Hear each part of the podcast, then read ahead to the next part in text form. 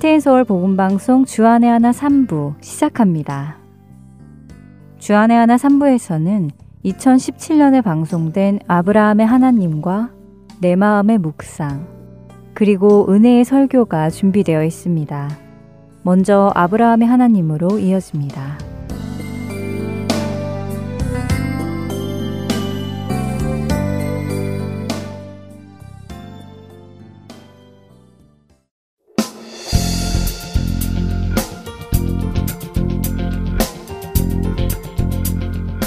애청자 여러분 안녕하세요. 아브라함을 믿음의 조상으로 빚어가시는 하나님을 만나는 시간 아브라함의 하나님 진행의 최강덕입니다. 네, 여러분 안녕하세요. 강승규입니다.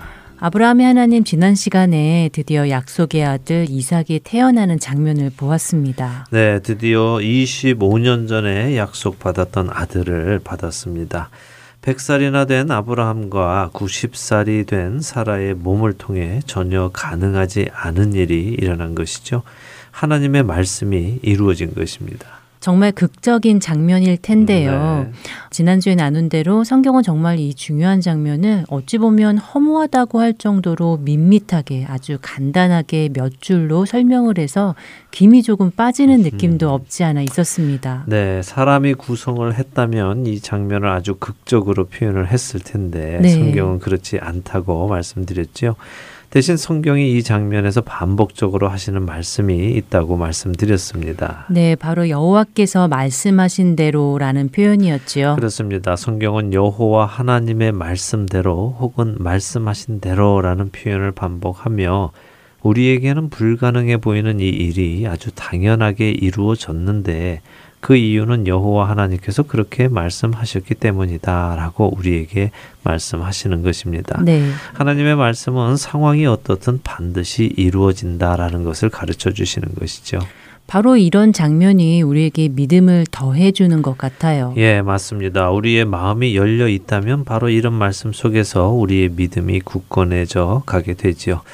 아, 하나님의 말씀대로 정말 되었구나. 그 말씀을 내가 더 알고 믿기 바란다 하는 마음이 자연스럽게 생기게 됩니다. 자, 오늘은 이삭이 태어난 그 후의 이야기를 보겠는데요. 어, 이제부터는 일의 진행이 굉장히 빠르게 일어납니다. 이삭을 낳는 데까지는 정말 오랜 시간이 걸렸고요. 성경도 여러 장을 사용하여 그 과거의 이야기를 담아 놓았습니다. 하지만 그 약속의 아들 이삭이 태어나자 그 뒤로는 일이 빨리 진척이 되지요. 오늘 먼저 창세기 21장 8절에서 13절을 한 절씩 읽어 보도록 하겠습니다. 네. 아이가 자람에 젖을 때고 이삭이 젖을 때는 날에 아브라함이 큰 잔치를 베풀었더라. 사라가 본즉 아브라함의 아들 애굽 여인 하갈의 아들이 이삭을 놀리는지라. 그가 아브라함에게 이르되 이 여종과 그 아들을 내쫓으라 이 종의 아들은 내 아들 이삭과 함께 기업을 얻지 못하리라 하므로 아브라함이 그의 아들로 말미암아 그 일이 매우 근심이 되었더니 하나님이 아브라함에게 이르시되 내 아이나 내 여종으로 말미암아 근심하지 말고 사라가 내게 이른 말을 다 들으라. 이삭에게서 나는 자라야 내 씨라 부를 것임이니라. 그러나 여종의 아들도 내 신이 내가 그로 한 민족을 이루게 하리라 하신지라 네, 이스마엘이 이삭을 놀리는 장면이군요. 맞습니다. 이삭이 태어나고 바로 젖을 때는 장면으로 넘어갑니다. 뭐 요즘은 한 살만 돼도 젖을 때는 아이들이 많은데요.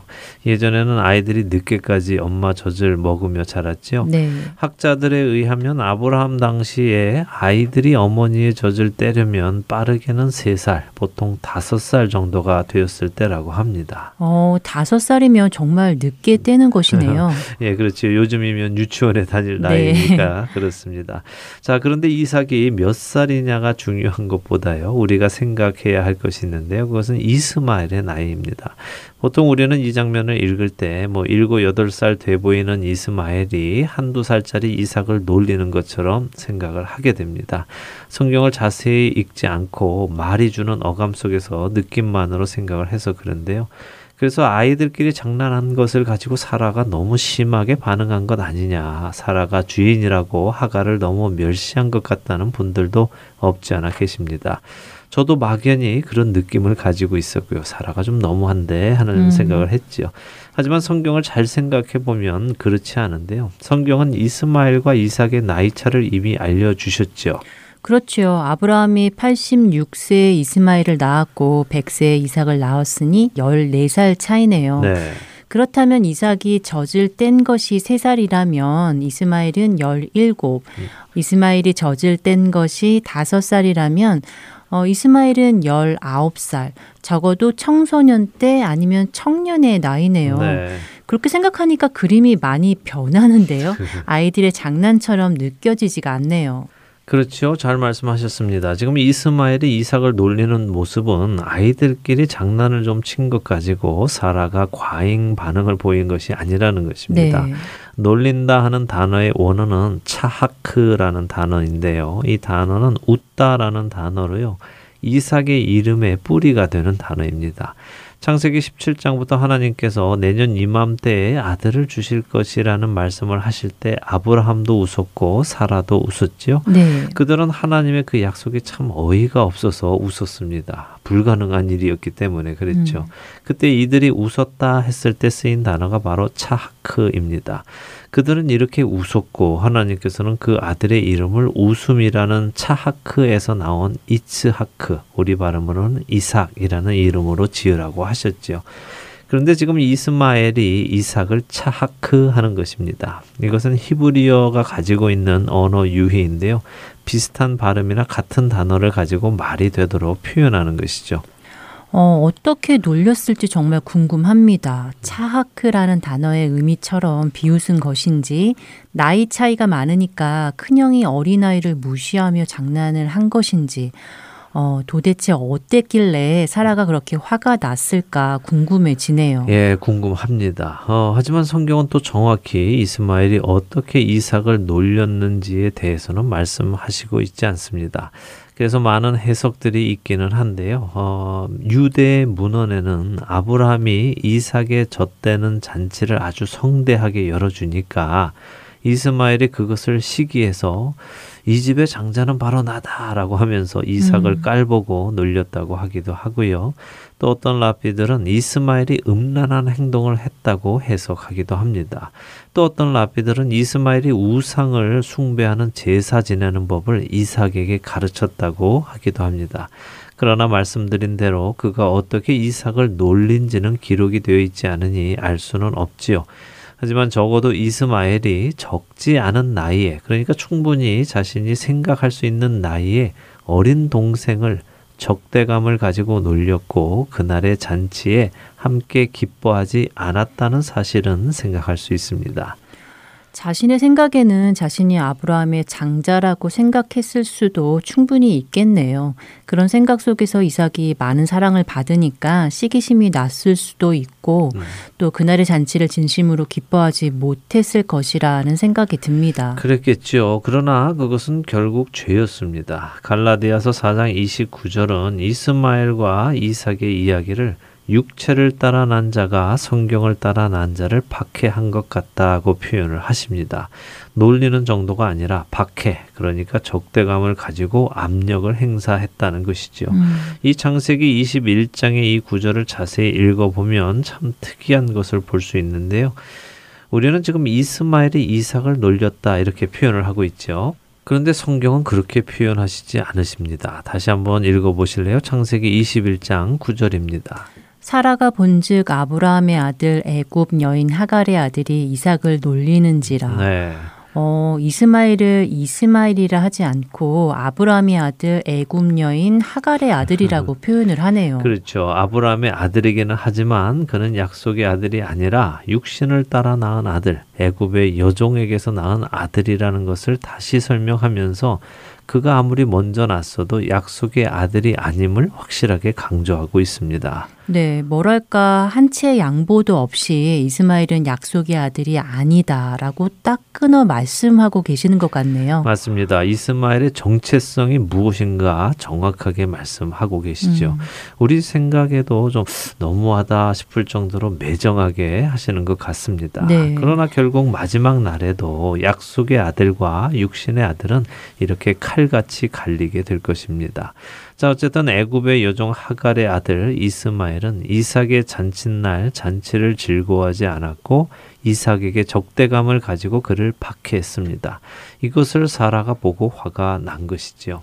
이렇게 놀렸다는 말의 뜻이 박해했다는 것이라는 것을 알고 보니 사라의 화냄이 이해가 되네요. 네. 90세에 얻은 금쪽 같은 음. 아들을 다 큰 이복형이 괄시하는 것을 보았다면 말입니다. 그렇죠. 엄마 속이 터졌겠죠. 네. 예. 그래서 사라가 아브라함에게 여종과 그 아들을 내쫓으라고 합니다. 종의 아들은 사라의 아들인 이삭과 함께 기업을 얻을 수 없다고 말하지요. 기업을 얻을 수 없다는 것이 무슨 의미일까요? 유업을 받을 수 없다는 말일까요? 예, 맞습니다. 유업을 받을 수 없다, 유산을 받을 수 없다 그런 말입니다. 이스마엘이 아브라함의 아들이기는 하지만 그는 반쪽 아들이죠. 사라는 아브라함의 아내입니다. 아브라함이 그녀를 통해서 얻은 이삭은 완전한 아들이고 하나님께서 약속으로 주신 아들입니다. 그렇기 때문에 이삭은 어, 유산을 받게 되죠. 이런 사라의 말을 들은 아브라함이 근심하게 됩니다.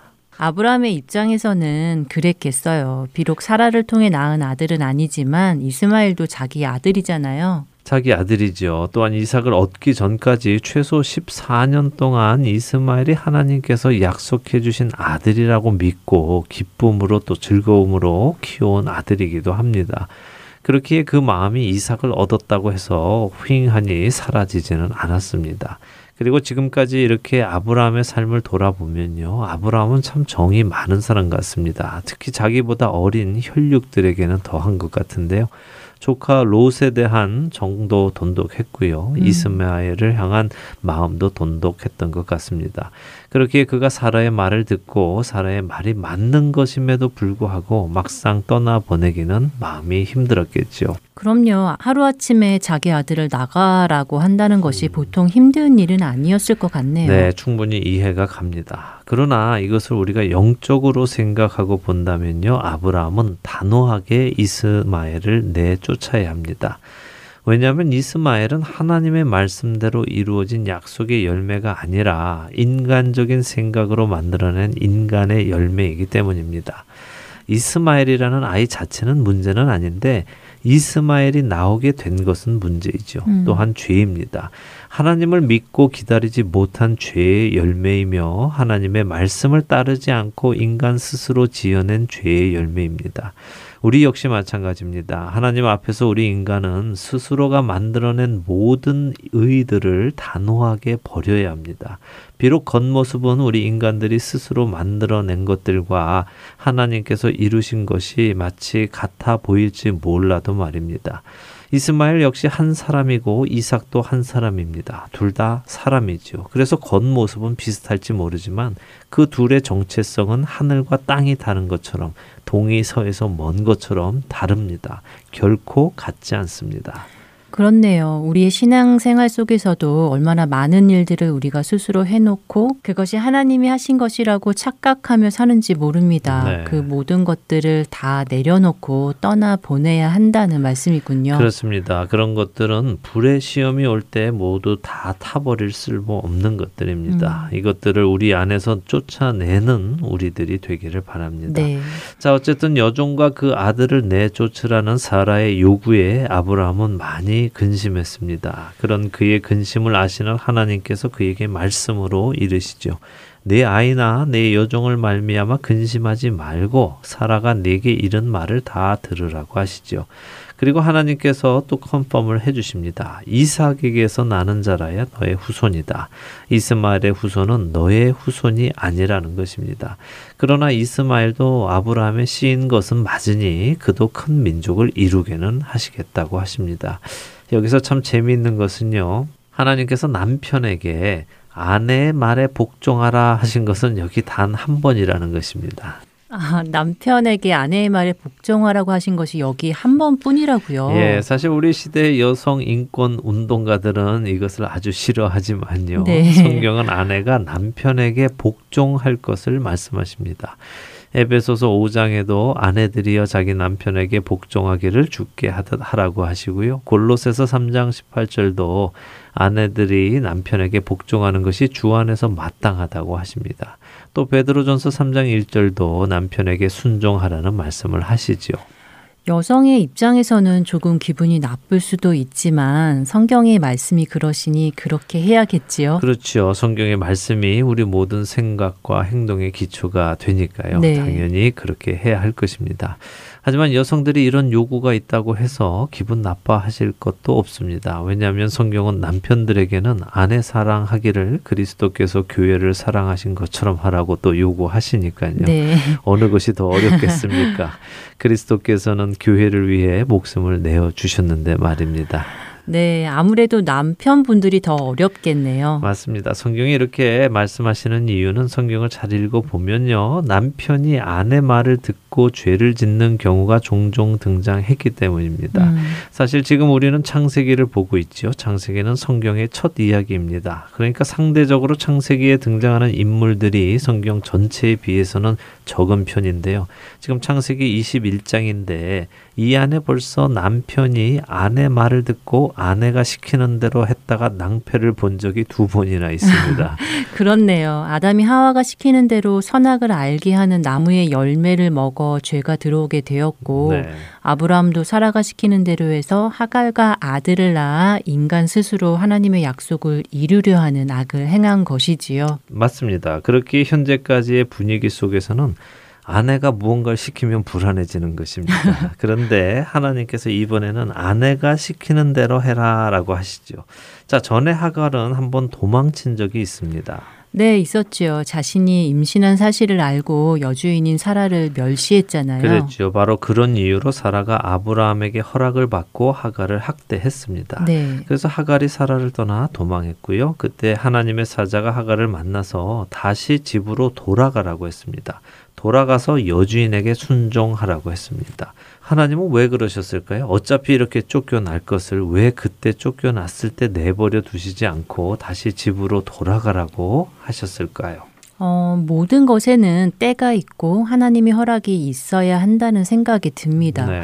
어차피 쫓겨날 것도 쫓겨날 때 쫓겨나야지 자기 마음대로 힘들다고 아무 때나 나가는 것은 아니다라는 건 말입니다. 맞습니다. 자, 이렇게 하나님께서 마음을 주시자 아브라함은 아침 일찍이 일어나서 그들을 보냅니다.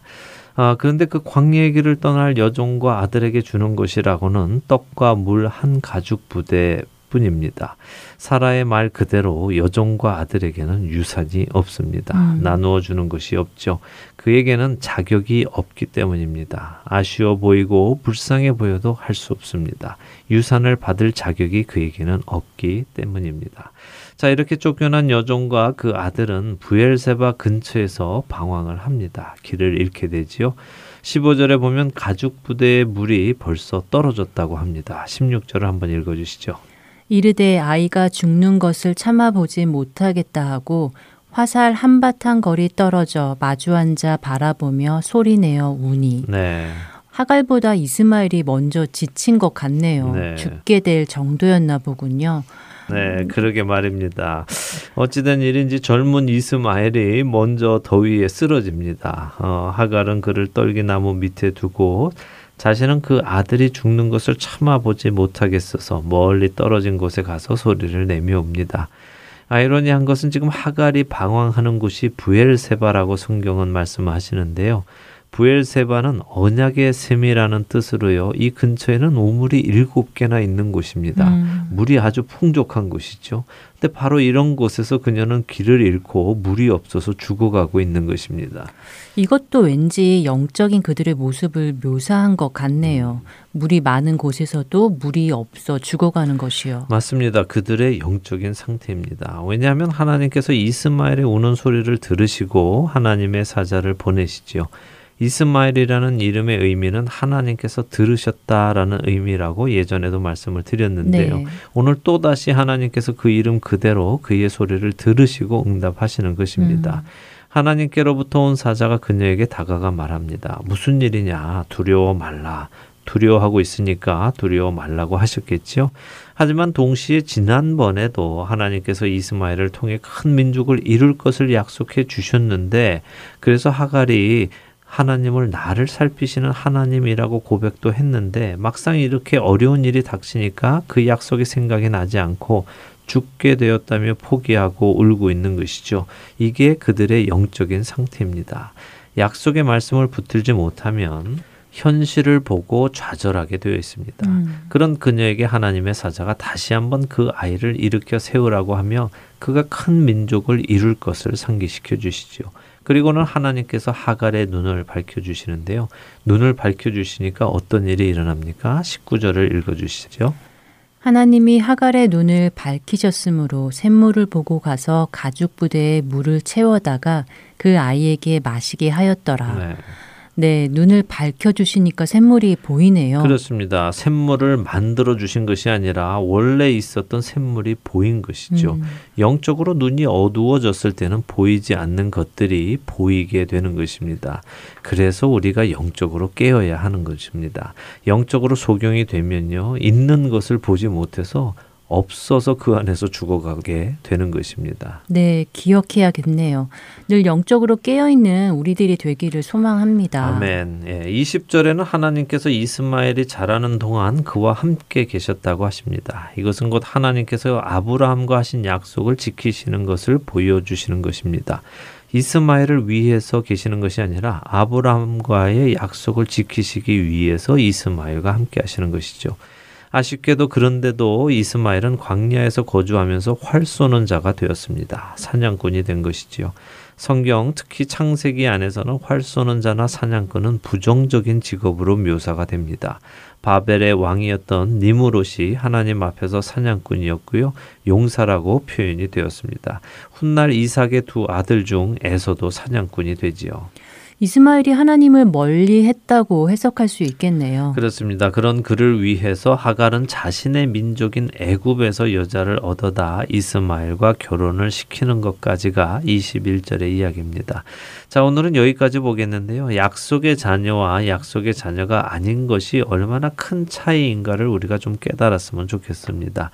여러분과 저는 예수 그리스도를 통해 약속의 자녀 안에 들어오는 귀한 은혜를 받은 자들입니다. 하나님의 나라를 유업으로 얻을 자들이 된 것입니다. 그렇게 우리는 하나님 나라를 유업으로 받을 자답게 준비가 되어져야 되고요. 또 살아가야 할 것입니다. 그렇지 않으면 우리도 이스마엘처럼 광야에서 그렇게 하나님을 대적하다가 삶을 마감할 것이기에 그렇습니다. 네, 반드시 기억하는 우리 모두 되기를 바랍니다. 아브라함의 하나님 오늘 순서는 여기서 마치고요. 저희는 다음 주 이 시간에 다시 찾아뵙겠습니다. 안녕히 계세요. 안녕히 계십시오.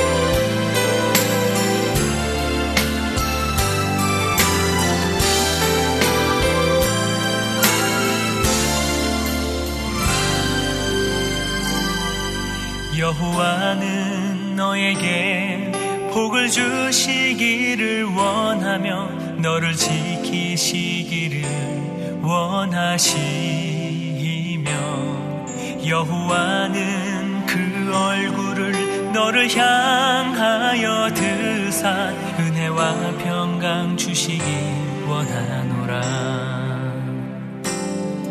여호와는 너에게 복을 주시기를 원하며 너를 지키시기를 원하시 두려워하는 그 얼굴을 너를 향하여 드사 은혜와 평강 주시길 원하노라. 너를 보배롭고 존귀하게 여기시는 하나님이 내 삶 속에서 이 약속을 신실하게 이루시리.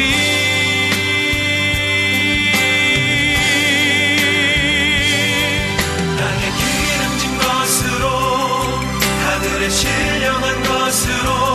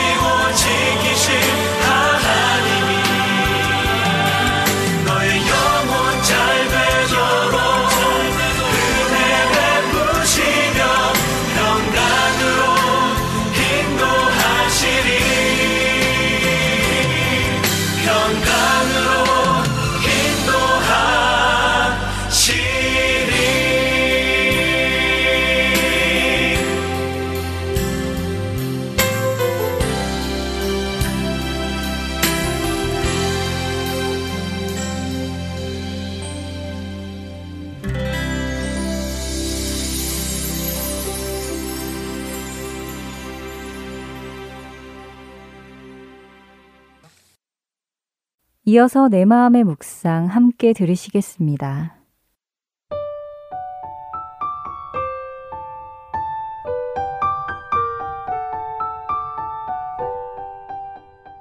여러분은 여러분이 그리스도인이 된 것에 만족하시나요? 같은 말을 다른 표현으로 해보면 여러분은 그리스도 한 분만으로 만족하십니까? 라는 질문이 될 것 같습니다. 그리스도인이란 그리스도 그 한 분으로 인해 생명을 얻고 살아갈 이유를 얻는 사람입니다. 그렇기에 그리스도인은 그리스도 한 분만으로 만족할 수 있어야 할 것입니다. 하지만 우리의 모습을 한번 돌아보시기 바랍니다. 내가 정말 그리스도 한 분으로 만족하는 삶을 살고 있는지 점검해 봐야 할 것 같습니다. 부끄럽게도 우리는 그리스도인이라고 스스로를 부르면서도 예수님 한 분으로는 만족하지 못하여 다른 세상의 것들로 우리의 부족함을 채우려고 합니다. 안심하고 살 만큼 돈을 모으려 하기도 하고 더 많은 재산을 모으려고 하기도 합니다.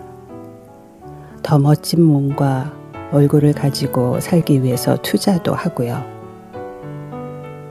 혹시 우리가 이런 것들을 쫓는 이유는 우리가 진정으로 그리스도를 경험해 보지 못해서는 아닐까요? 스스로를 그리스도인이라고 부르는 사람들을 한번 보시기 바랍니다. 그들 중 얼마나 많은 사람들이 진정으로 나의 간절한 기대와 소망을 따라 아무 일에든지 부끄러워하지 아니하고 지금도 전과 같이 온전히 담대하여 살든지 죽든지 내 몸에서 그리스도가 존귀하게 되게 하려 하나니 라는 빌립보서 1장 20절의 고백을 하며 살아간다고 생각하십니까? 에이, 이런 고백은 광신도들이나 하는 거지. 혹은 그런 고백은 정말 신앙심 깊은 성인들이나 하는 거지 라고 말씀하지 마십시오. 전임 사역자로 부름받은 사람이나 하는 고백이라고 말씀하시지도 마시고요. 이 고백은 자신이 예수 그리스도를 통해 하나님의 자녀가 되었다는 것을 깨닫는 모든 그리스도인들이 마땅히 해야 할 고백입니다. 여러분은 어떠십니까? 시편 119편 10절에서 시편 기자가 고백했듯이 전심으로 주님을 찾으며 주님의 계명에서 내가 떠나지 말게 해 주시라고 고백하고 계십니까?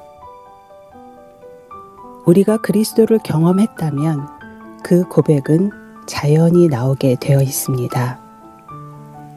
각자의 신앙을 점검해 보시는 우리가 되기를 바랍니다. 하나님, 우리가 하는 모든 일이 하나님의 영광을 드러내는 일이 되기를 원합니다. 오늘 하루도 하나님의 뜻을 이루기 위해 살아가기를 원하오니 우리에게 그 능력을 주시옵고 용기와 담대함도 주시옵소서. 우리의 입술의 모든 말과 우리의 모든 행동이 주님을 높이는 데에 쓰임 받기를 원합니다. 우리 안에 주님이 존귀케 되게 하옵소서.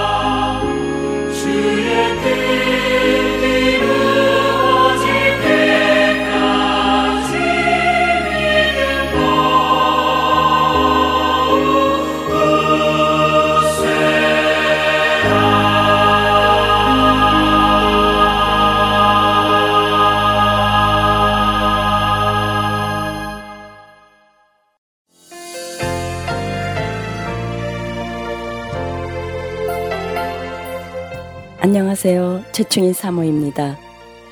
믿지 않는 자에게 복음을 믿는 자에게는 영적 성장을 위하여 매주 예수 그리스도의 복음을 CD에 담아 전하는 하트앤서울 복음 방송.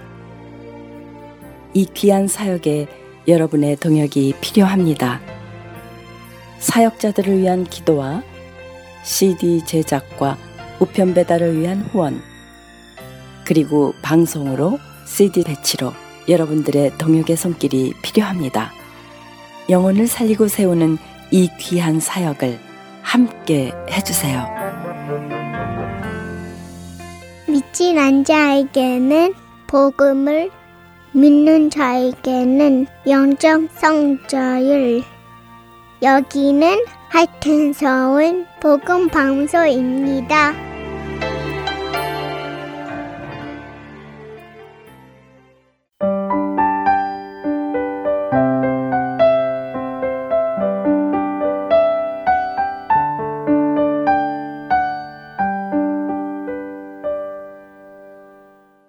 은혜의 설교 말씀으로 이어드립니다. 오늘은 졸지아 아틀란타 한비전 교회 이호셉 목사님께서 신명기 7장 6절에서 12절의 본문으로 헤세드라는 제목의 말씀 전해 주십니다. 은혜의 시간 되시길 바랍니다. 하나님을 아는 것은 영원한 복이 있습니다. 서울에 있는 대형 교회 중에 하나인 그 온누리 교회 그 하용조 목사님 교회를 시작하시고 열심히 심호하시다가 천국으로 가셨습니다. 그런데 이 하용조 목사님이 심호하시는 동안에 특별히 60을 넘으신 연세를 심호하실 때는 계속 편찮으셨습니다. 많은 병으로 아프시는데 특별히 암에 걸리셔서 정말 투병을 어렵게 하셨습니다. 보통은 암이 심해지거나 그러면 감기 몸살을 앓는 정도가 아니고요. 어, 사역을 그만두고 알아눕거나 휴양을 하거나 뭐 심지어는 기도원에 가서 몸의 치유만에 집중하게 됩니다. 하영조 목사님 다시 다르게 사셨습니다. 이분은 돌아가실 때까지 사역을 힘을 다해 하시다가 돌아가셨습니다. 그리고 이분 말씀이 나는 병 때문에 하나님을 감당하지 못한 적이 없습니다 하고 기자회견에서 말씀하신 적이 있어요. 그 이유가 뭐냐면 우리 삶 중에 중심에 주님이 계시다면 하나님을 만나는 것보다 더 중요한 일 없기 때문에 그렇습니다. 만일 우리가 하나님을 믿는다면 하나님을 아는 일보다 더 중요한 것은 없기 때문에 그렇습니다. 만약 하나님이 나를 쓰신다면 하나님의 일을 하는 것보다는 더 인생에 중요한 의미가 없기 때문에 그렇습니다. 내가 인생을 얼마나 오래 사느냐 하는 문제보다는 어떻게 사느냐 하는 것이 훨씬 더 중요한데 그런 것들이 하나님을 아는 것과 결부돼서 일어나는 것을 알 수 있습니다. 하나님을 아는 것 얼마나 중요한지 모릅니다. 세상에 박사학위만 받아도 얼마나 쓰임 받습니까? 그럴 수 있는데 하나님을 아는 것이 우리에게 힘이 되는 것입니다. 예수님 믿으면 복을 받습니다. 그런데 예수님 믿으면 주님에게 또 건강하게 해주십니다. 예수님 믿으면 하나님이 만사 형통하게 해주십니다. 그런데 하나님을 바라보지 않고 형통만 바라보는 것, 또 축복만 바라보는 걸 우리 기복주의라고 얘기합니다. 하나님과 복을 바꿔버리는 것입니다. 하나님을 바라보니까 복이 온 것이지 복을 받기 위해서 하나님을 믿는 건 아니다 그런 얘기입니다. 이 말씀은 그 하용조 목사님이 하신 말씀입니다. 저는 그렇게 참 잘 말씀하셨다고 믿습니다. 기복신앙이라는 것은 복만 바라는 것입니다. 하나님을 바라보면 복이 오는 건 맞습니다. 그런데 어느 순간부터 하나님을 바라보지 않고 복만 바라보게 되면 그래서 우리 기복주의라 해서 잘못된 신앙으로 얘기합니다. 그러나 복에 대해서 끊임없이 강조하는 건 성경입니다. 우리가 성경을 열을 때 하나님을 시작할 때부터 복에 대해서 강조를 하십니다. 그런데 그 복에 대해서 강조할 때 반드시 강조하는 것은 뭐냐면요. 하나님을 아는 것에 대해서 강조하십니다. 그래서 오늘도 우리가 성경을 열면 오늘 본문 가운데서 한 인간이 세상을 살아가면서 어떻게 하나님의 복을 받느냐 하는 말씀이 너무너무 클리어하게 나와 있습니다. 그래서 오늘 신명기 말씀 7장은 저희가 여러분과 제가 이 말씀을 열었을 때 정말 하나님의 복이 확 열리는 그런 하나님의 말씀이 되리라고 믿습니다. 그런 것처럼 오늘 정말 내가 어저께 봤던 복으로 사는 것이 아니라 이 하나님 말씀이 주시는 그 복을 체험할 수 있는 그런 아침이 되었으면 좋겠습니다. 오늘 본문 신명기 7장 6절은 이렇게 시작합니다. 너는 여호와 내 하나님의 성민이라 내 하나님 여호와께서 지상 만민 중에 너를 자기 기업의 백성으로 택하셨나니 여호와께서 너희를 기뻐하시고 너희 택하심은 너희가 다른 민족보다 수요가 많기 때문이라 너희는 오히려 모든 민족 중에 가장 작으니라 말씀하십니다. 하나님께서 이스라엘 백성들을 갖다가 사랑하셨는데 잘났기 때문에 사랑한 것이 아니라 민족 중에서 제일 못났다 하는 식으로 말씀하십니다. 민족 중에서 제일 작다. 그뿐만 아니라 그 당시에 물론 저 이집트나 다른 큰 나라의 민족에 비하면 아주 작은 민족이고요. 그런 힘이 셌던 나라들, 강력했던 나라들에 비하면 노예 생활을 하는 가장 못난 민족이었습니다. 이 세상에 가장 못난 민족은 그런 것 아닙니까? 얼마나 힘들게 나라도 없고 다른 나라에 붙어서 사는 민족, 그것도 노예 생활을 하는 민족 얼마나 비참하게 보이겠습니까? 그러니까 하나님께서 그것을 강조하시면서 그러나 내가 너를 택했다 하고 말씀하십니다. 내가 너를 택했다. 그 택했기 때문에 알아야 되는 것이 뭐냐면 그 이하 구절부터 나옵니다. 그런즉 너는 알라. 너 자신을 기대할 것이 없고 너는 지금부터 알아야 될 것이 오직 하나님 여호와는 하나님이시니 신실하신 하나님이시라. 그를 사랑하고 그 계명을 지키는 자에게는 천대까지 그 언약을 이행하시며 인애를 베푸시되 그를 미워하는 자에게는 당장 보응하여 멸하시나니 여호와는 자기를 미워하는 자에게 지체하지 아니하시고 당장에 그에게 보응하시느니라. 그런즉 너는 오늘 내가 내게 명하는 명령과 규례와 법도를 지켜 행할지니라. 너희가 이 모든 법도를 듣고 지켜 행하면 내 하나님 여호와께서 내 조상들에게 맹세하신 언약을 지켜 내게 인애를 베푸실 것이라. 오늘 본문이 정말 중요한 것은 어떻게 하면 하나님의 복을 받고 살아갈 수 있을까 하는 우리의 질문과 그 기대에 대해서 하나님께서 아주 정확하게 직설적으로 말씀하신 부분입니다. 특별히 오늘 마지막 12절 말씀을 한번 다시 보겠습니다. 너희가 이 법도를 듣고 지켜 행하면 하고 말씀하십니다. 하나님의 말씀을 듣고 잘 따르면 그것을 이행하면 하는 말씀입니다. 그럼 그 뒤에 복이 따라옵니다. 어떤 복입니까? 12절에 너희가 이 모든 법도를 듣고 지켜 행하면 내 하나님 여호와께서 내 조상들에게 맹사신 언약을 지켜 내게 하나님의 법도 하나님의 말씀을 지켜 행하면 내 조상들에게 약속하신 대로 뭘 주신다고요? 예, 내게 인애를 베풀어 주실 것이다. 인애. 오늘 하루 우리에게 주시는 말씀, 또 오늘 주시는 말씀 중에서 굉장히 중요한 키워드입니다. 저는 그렇게 생각합니다.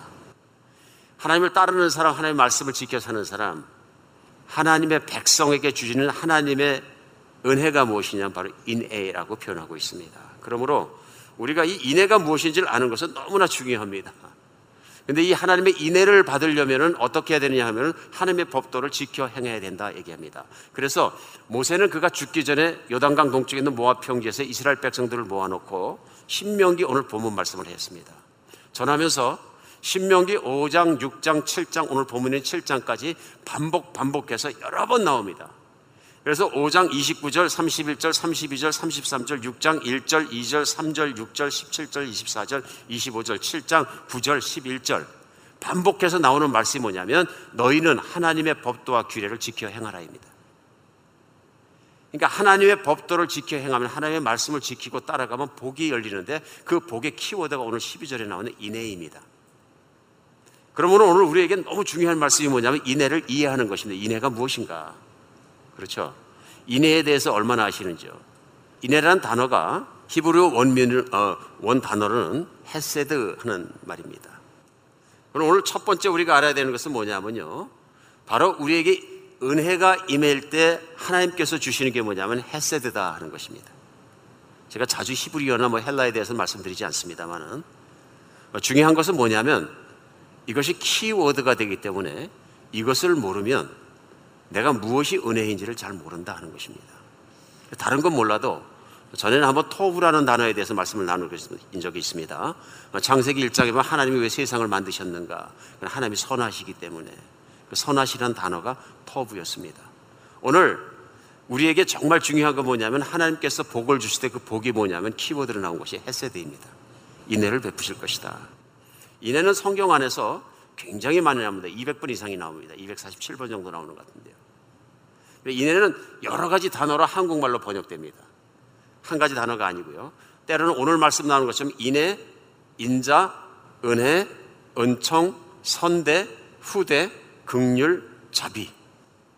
그 외에도 많이 나옵니다. 어쩔 때 믿음이라는 것도 이렇게 나오고요. 그러니까 이 헤세드란 단어가 얼마나 반복해서 많이 나오는지 우리는 알 수 있습니다. 오늘도 하나님께서 하나님의 말씀을 지키고 하나님을 경외하는 자들 하나님의 백성에 주신 은혜가 무엇이냐면은 인애라고 말씀하시는 것입니다. 그래서 어, 이 인애라는 말은 우리에게 너무너무 중요한 것입니다. 때로는 인애라는 단어 자체를 이 헤세드를 그냥 사랑하고 번역하는 때도 있습니다. 그러나 그냥 사랑 이렇게 막연하게 알기에는 인애는 우리에게 너무 중요한 것이다 하는 얘기입니다. 그러니까 인애라는 얘기는 뭐냐면 사랑한다는 물론 어질인자와 한국말로는 다, 한, 한문으로 뭡니까? 사랑 애자가 이렇게 붙어 있는 거죠. 어질게 사랑한다. 자비롭다. 극률이 여기신다. 불쌍히 여기신다. 보호해 주신다. 여러 가지 말씀을 금방 우리는 선대하신다 생각할 수 있습니다. 오늘 이 말씀 가운데 그 앞에 하신 말씀이 뭐냐면 너는 하나님의 성민, 나의 백성이다 하고 말씀하십니다. 너는 나의 백성이다. 성민이다. Holy people. 그 가장 중요한 게 뭐냐면 하나님께서 이스라엘 백성을 자기 백성으로 삼아 주신 것이 헤세드입니다. 그것이 인애이고 사랑이고 긍휼이 여기신 거고 은혜인 것입니다. 첫 번째 헤세드는 뭐냐면요. 사랑받을 자격이 없는 이스라엘 백성들을 하나님의 백성으로 삼아 주시는 그러니까 신명기 오늘 7장에서는 오늘 본문이 시작하자마자 하나님의 성민이 된 것에 대해서 은혜로 여기는 것에 대해야 되는 것에서 말하는 것입니다. 6절에 보면 너는 여호와 내 하나님의 성민이라 내 하나님 여호와께서 지상 만민 중에서 너를 자기 기업에 어떻게 백성으로 삼았다. 그런 얘기입니다. 하나님이 자기 백성을 사랑하실 때 베풀어 주시는 그 긍휼하심이고 사랑이 인애로 표현된 것입니다. 우리 하나님은 이스라엘 백성의 자격이 없는 백성을 내 백성으로 삼으실 때 헤세드 사랑, 은혜, 인애하심, 자비로우심, 긍휼하심, 선대하심은 그런 것입니다. 우리는 그렇게 헤세드를 이해할 수 있습니다. 그런데 오늘 말씀 나오는 것 보면은 그 인애하심을 베풀 때에 그 앞에 나오는 말씀이 있습니다. 12절에. 그것이 뭐냐면 내 조상에게 언약한 대로. 그 말씀을 보면 뭡니까? 언약의 결과가 뭐냐면은 헤세드입니다. 그래서 하나님의 약속을 받는 것이 얼마나 중요한 것인지 그 조상에게 약속을 하였기 때문에 너를 사랑하고 내 백성을 삼고 그로 말미암아서 내게 내 인애를 떠나지 않겠는데 너희는 내 말을 듣고 따라야 한다 하는 말씀이에요. 오늘 그렇게 보면 언약의 백성이 된다는 것, 약속을 가지고 있다는 것, 하나님의 언약 안에 들어간다는 것이 얼마나 중요한 것인지 우리는 따를 수 있습니다. 그래서 헤세드는 그 하나님의 인내하심과 극률하심과 자비로우심은 그냥 주어지는 것이 아니라 하나님의 약속으로 시작되는 것입니다. 그러니까 이렇게 얘기할 수 있을 것 같습니다. 헤세드가 무엇이냐면 하나님의 약속에 기초를 둔 변하지 않은 확고부동한 사랑이다. 기억하실 수 있겠죠? 하나님의 약속을 누리고 있는 사람에게 주어지는 하나님의 변하지 않는 사랑이다. 우리 구약 성경에서는 하나님께서 그 약속대로 이스라엘에게 부어주시는 사랑 속에서 그걸 알 수 있습니다. 물론 오늘 말씀에서 하나님을 미워하는 자에게는 그것을 갚는다 말씀하셨는데 이것은 하나님의 언약을 버리는 자에게 돌아서는 자에게 말씀하신 것이지 예를 들어 이스라엘 백성이 끝까지 하나님의 언약을 돌아서지 않고 버리지 않고 하나님의 언약 안에 있게 되면 약속 안에 있게 되면은요 하나님 이스라엘 백성의 부족함에 불구하고 이 인애를 헤세드를 끊임없이 지키십니다. 성경은 그 내용입니다. 두 가지입니다. 잘 되게 하시고요. 이들이 세상에서 잘 되는데 하나님을 떠나면 그들에게 고난을 주십니다. 하나는 긍정적인 헤세드이고요. 하나는 부정적인 헤세드이지만 환경이 악한 가운데서도 하나님께서 헤세드를 주신다. 인내하심을 떠나지 않는다 하는 것을 성경은 구약 성경에서 증명하고 있는 것입니다. 우리 인생은 우리가 컨트롤할 수 있는 것이 그리 많지 않은 것 같습니다. 내가 내 삶을 살면서 내가 컨트롤하는 것이 뭐 많습니까? 물론 우리는 우리가 컨트롤하기 위해서 정말 몸부림을 칩니다. 모든 것이 컨트롤할 수 있어야 내 마음대로 다룰 수 있어야 우리는 편안하다, 안전하다, 행복하다 이런 얘기를 합니다. 근데 안타깝게도 세상을 살아가면서 보면 내가 컨트롤할 수 있는 게 그리 많지 않습니다. 내 건강도, 내 비즈니스도, 내 자녀를 키우는 문제도, 내 모든 것들도 따지고 보면 내가 컨트롤할 수 없는 게 얼마나 많습니까? 오늘 이 헤세드를 단어를 모르면 우리는 정말 그 단어를 깊이 알지 못하면 하나님을 어떻게 알겠습니까? 성경을 열면 하나님이 보입니다. 하나님은 우리에게 헤세드를 베풀어 주시는 하나님이십니다. 그런데 오늘 단어 중에서 다른 또 다른 단어가 있습니다. 우리가 잊어버리지 할 단어가 뭐냐? 하나님의 성품을 대표하는 단어입니다. 그것은 에메트 하는 단어가 또 나옵니다. 오늘 구절에 보면요. 12절 말고 헤세드가 한 번 더 나옵니다. 오늘 구절에 하나님에 대해서 이렇게 소개합니다. 그런즉 너는 알라 오직 내 하나님 여호와는 하나님이시여 신실하신 하나님이라. 그는 사랑하고 그의 계명을 지키는 자에게 천대까지 그 언약을 이행하시며 인애를 베푸신다. 9절에 인애를 베푸신다 헤세드가 나오고요. 12절에 헤세드가 나오고요. 그러니까 계명을 지키는 사람에게 하나님께 주시는 게 헤세드인데요. 그 인애하심을 헤세드를 얼만큼 잘 지키시나 하면요. 신실하게 지키신다. 하나님은 신실하신 하나님이죠. 그리고 오늘 구절에 나오는 것 보면 하나님은 신실하신 하나님이라고 나옵니다. 근데 이때 신실이란 단어가 뭐냐면 아만 하는 동사입니다. 오늘 학문적으로 자꾸 말씀드려 죄송합니다. 그런데 우리가 이해해야 되는 키워드입니다. 성경 전체 수도 없이 나오는데요. 하나님의 은혜 헤세드가 나오면 반드시 나오는 단어가 뭐냐면요. 신실하심입니다. 아만 하는 단어는 동사입니다. 우리가 잘 알고 있는 아만의 부사형이 무엇이냐면 아멘입니다. 아멘은 부사이기 때문에 참으로 진실로 하는 뜻입니다.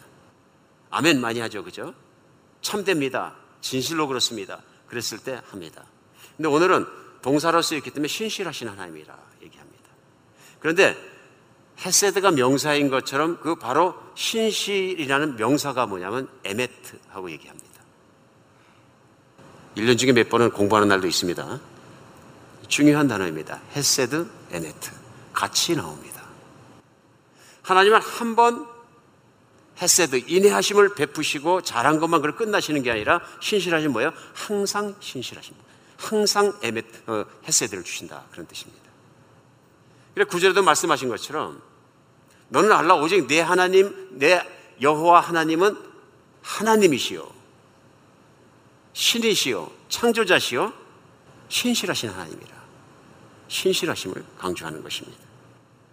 그래서 그 에메트라는 단어가 성경에 쓰이면서 뭐라고 대개 성경에서 번역되느냐 하면요. 성실, 진실, 진리, 견고 이런 뜻으로 계속 번역돼서 나옵니다. 마찬가지로 요한복음에서도요.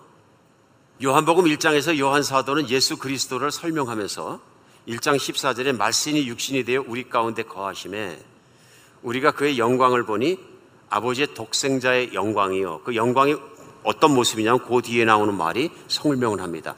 은혜와 진리가 충만하더라. 은혜는 이게 헤세드입니다. 그렇죠? 진리는 에메트라는 히브리어 단어로 해석할 수 있는 뜻입니다. 진실하다, 진리이다. 물론 신약에서는 모든 것이 히브리어가 아니고 헬라어로 번역됐기 때문에 은혜에서 카리스 하는 헬라어를 씁니다만은 모든 것은 구약의 기초를 두고 있습니다. 헤세드와 에메트. 하나님의 은혜, 하나님의 정말 사랑, 그분의 긍휼하심이 우리 모든 믿는 사람에게 주어진 것이 성실하게 주어진다, 진실하게 주어진다 하는 에메트 항상 붙어 있는 것입니다. 두 개가 떨어지면 안 됩니다. 나는 하나님을 알고 싶습니다. 그럼 오늘 본문 말씀은 우리에게 직설적으로 하나님이 이런 분이시다 하고 말씀하시는 것입니다. 하나님을 사랑하는 자, 그 약속이 있는 자, 안에 있는 자, 하나님의 백성을 사랑하실 때 어떻게 사랑하시냐면 신실하시게 천대까지 라도 약속을 지키시고 그 약속으로 말미암아 그의 삶과 천대까지라도 인애를 베푸신다. 은혜를 베풀어 주신다. 사랑을 베풀어 주신다.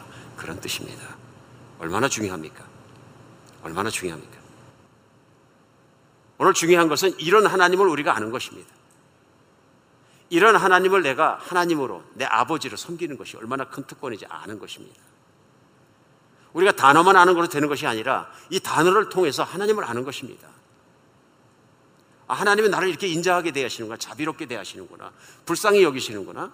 하나님은 나를 이렇게 정말로 성실하게 나를 지키시는구나. 나는 마음이 좀 왔다 갔다 하고 때로는 쓰러지고 때로는 일어나고 막 난리를 칠더라도 하나님은 햇빛처럼 일정하게 나를 사랑하시는구나. 얼마나 큰 위로가 됩니까? 하나님은 내가 언약 안에 있기만 하면 하나님을 부정하지 않으면 하나님은 변화가 없으시구나. 오늘 언약 안에 있다는 것이 무엇입니까? 하나님의 말씀을 지키고 따라간다는 것입니다. 그러니까 이스라엘 백성에게 모세가 강조하고 강조하고 강조하는 것 반복하는 게 뭐냐면 하나님의 약속 안에 거하라는 것입니다. 하나님의 말씀을 사랑하고 그 말씀을 지켜서 그 말씀 안에 거하게 되면 하나님의 이 정말 헤세드와 에메트가 항상 갑니다. 중요한 건 뭐냐면요. 하나님의 헤세드를 체험하는 것입니다. 여러분과 제가 늘 하나님의 이 정말로 헤세드를 체험할 수 있는 여러분과 제가 되었으면 좋겠습니다. 그렇죠?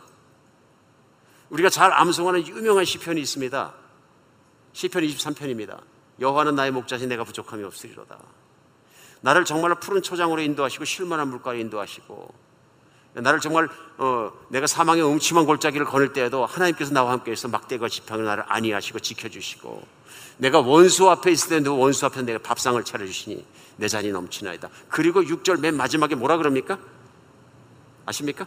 시편 23편 6절 내 평생에 선하심과 인자하심이 반드시 나를 따르니 내가 여호와의 집에 영원히 거하리로다. 뭐가 따라요? 예, 선하심과 인자하심. 인자하심이 헤세드예요. 선하심은 창세기 1장에서 배웠던 토부예요. 하나님이 나를 선하게 생각하시고, 그렇죠? 나에게 선하게 있으면 나에게 항상 그분의 인자하심이 나를 따르니 내가 아버지 집에 항상 그- 내가 하나님 말씀을 끝까지 따르고 살겠습니다. 이 다윗의 고백은 누가 가르친 고백이 아니겠죠? 그의 삶의 체험을 하면서 하나님이 얼마나 나를 선대하시는 분인지를 내가 아는 거예요. 하나님이 나를 선대하시니까 사람이 나를 원수를 삼을지라도 사람이 나를 비방할지라도 사람이 어떻게 할지라도 세상은 말이 많을지라도 어쩔지라도 나는 하나님 안에 영원히 거하겠습니다. 신앙의 고백입니다. 여러분과 저에게도 이 헤세드의 고백이 있었으면 좋겠습니다. 하나님의 신실하시다 에메트의 고백이 있었으면 좋겠습니다. 하나님을 만날 수 있는 분이고 정말로 우리가 그렇게 살 수 있는 분입니다. 두 번째, 둘 다 한 남자를 중심으로 만나게 됩니다. 이 복잡한 관계입니다. 근데 성경 안에서 사랑할 수 없는 사람들이 죽자자 사랑한 내용이 뭐냐면요. 룻기입니다. 룻기 묵상하면 정말 은혜가 많이 되는 것 같습니다. 사랑할 수 없는 사람들이 사랑한 이야기입니다. 룻기에 보면 나오미란 여인이 남편을 따라서 이민 갑니다. 그랬더니 이민에 실패한 케이스입니다. 그렇죠? 이민 가는데 이민에 실패해가지고 어떻게 됩니까? 남편도 죽고 아들 둘이 다 죽어버립니다. 그러니까 홀딱 남은 게 뭐냐? 과부 셋이 남습니다. 시어머니와 며느리 둘이 남아서 과부 셋이 살아가는 룻기가 그렇게 시작됩니다. 근데 일장의 시작부는 너무 비참한 환경 속에 기근이 닥치니까 먹을 것이 없습니다. 근데 예루살렘에 가면 먹을 것이 있다 그러니까 이민 왔다가 고국으로 돌아가자 이렇게 됩니다. 나오미는 부끄러운 모습으로 고국으로 돌아가는데 8절에서 9절에 보면은 나오미가 두 며느리를 앞에 놓고 한 말이 정말 가슴에 딱 점입니다. 뭐라고 얘기냐면요. 나오미가 두 며느리에게 이르되 너희는 각기 너희 어머니 집으로 돌아가라. 너희가 죽은 자들과 나를 선대한 것 같이 여호와께서 너에게 선대하기를 원하시느라. 이렇게 얘기합니다. 근데 이때 나오미가 얘기할 때 너희가 먼저 죽은 남편과 시아버지를 선대한 것처럼 또 나에게 선대한 것처럼 하나님도 너에게 선대하기를 원하신다. 이게 기도문 같은 얘기입니다. 이때 쓴 선대라는 단어가 뭐냐면 헤세드입니다. 너희가 나에게 헤세드 한 것처럼 하나님도 너에게 그 선대를 봐, 선행을 보아서 헤세드하게 해주고 내가 너희가 나에게 정말 사랑하고 자비롭고 잘 대해준 것처럼 하나님도 너에게 그렇게 대해주기를 원한다 고 얘기합니다. 그래서 이제부터 너희가 너희를 내가 다 집에 보내서 너희 마음대로 살게 해주겠다. 나도 너희를 선대하겠다 이런 얘기입니다. 이 하나님의 사랑, 하나님의 은혜, 헤세드가 들어오면 이게 며느리와 시어머니 사이의 텐션이 긴장감이 조, 정되는 것이 아니라 마음 놓을 수 있고 신뢰할 수 있고 의지할 수 있고 쉴 수 있는 공간이 만들어진다. 그것이 뭐냐면 헤세드의 힘입니다. 오늘 그런데 우리가 알고 있는 것처럼 룻은 떠나가지 않습니다. 어머니가 돌아가시면 나도 어머니를 따라가고 어머니의 하나님이 나의 하나님이 되고 내가 죽더라도 내가 어머니를 떠나지 않겠습니다. 그래서 그 시어머니 나오미를 붙쫓아 따라갑니다. 우리가 압니다. 나중에 어떻게 됩니까? 유명한 만남이 생깁니다. 그 만남에서 보아스의 사랑을 받을 때 보아스가 얘기합니다. 내가 네 시어머니를 어떻게 선대했는지 내가 들었노라. 보아스가 그를 육체적으로 사랑했다기보다는요, 그의 영적인 사랑, 그의 하나님을 사랑하는 것, 그 시어머니에게 선대하는 건 햇세에 대한 것을 알기 때문에 나도 너에게 선대하기를 원하는 거예요. 이게 다 믿음의 얘기입니다. 오늘 그래 나중에 보면은 이 룻이 유명하게도 예수님의 계보 속에 나올 만큼 유명한 왕통이 됩니다. 왕의 계보, 구원자의 계보 속에 올라가 되고요. 이방인입니다. 모함 여인이었었는데 어마어마하게 하나님의 높임 받는 것을 볼 수 있습니다. 이것을 하나님께서도 룻을 헤세드 하시는 것입니다. 믿으십니까? 오랜 시간이 지나도 오랜 역사가 지나도 하나님의 인자하심이 그 헤세드가 신실하시게 에메트하게 정말로 일어나는 것을 우리는 알 수 있습니다. 우리가 하나님이 주시는 복만 바라보면 기복신앙이 됩니다. 예수님께서 누가복음 15장에서 탕자의 비유를 말씀하셨습니다. 탕자가 그 눈에 돈만 보일 때는 아버지가 보이지 않았습니다. 그때는 기복신앙입니다. 탕자가 탕자가 되고 불행하게 산 것은 아버지는 보이지 않고 돈만 보이기 때문에 그렇습니다. 탕자가 모든 걸 잊고 보니까 아버지가 보이기 시작했습니다. 그 아버지가 보여서 아버지께로 찾아왔더니 그의 모든 것이 다 회복되었습니다. 하나님, 하나님은 하나님의 백성들이 이렇게 하나님을 보기 원합니다. 하나님의 주신 복만 바라보는 것이 아니라 하나님을 바라볼 때 하나님의 말씀을 따라갈 때 진실로 사랑할 때 주어지는 것이 뭐냐면 헤세드입니다. 하나님의 은혜가 극률하심이 인자하게 욕심이 항상 따르기 때문에 다윗 같은 고백이 가능해진 것입니다. 하나님의 선하심과 인자하심이 평생 나를 따르니 내가 아버지 집에 영원히 거하겠나이다. 세상에서 아버지의 가슴속보다 더 좋은 것은 없습니다. 저는 아버지의 것입니다. 그리고 그 아버지의 헤세드 속에 푹 잠겨서 사는 사람만이 내 가족을, 내 친구들을, 주변의 사람들을 헤세드 할 수 있는 것입니다. 룻기에서 나오며 그 며느리 룻은 사랑할 수 없는 관계 속에서 사랑을 맺어갔던 하나님의 사랑을 맺은 그 관계를 잘 보여주고 있습니다. 헤세드 그 안에서 사시기 바랍니다. 그리고 우리 이웃과도 내 가족과도 그렇게 살았으면 좋겠습니다. 모든 걸 초월해서 내가 정말 항상 신실하게 헤세드 할 수 있는 여러분과 제가 되었으면 좋겠습니다.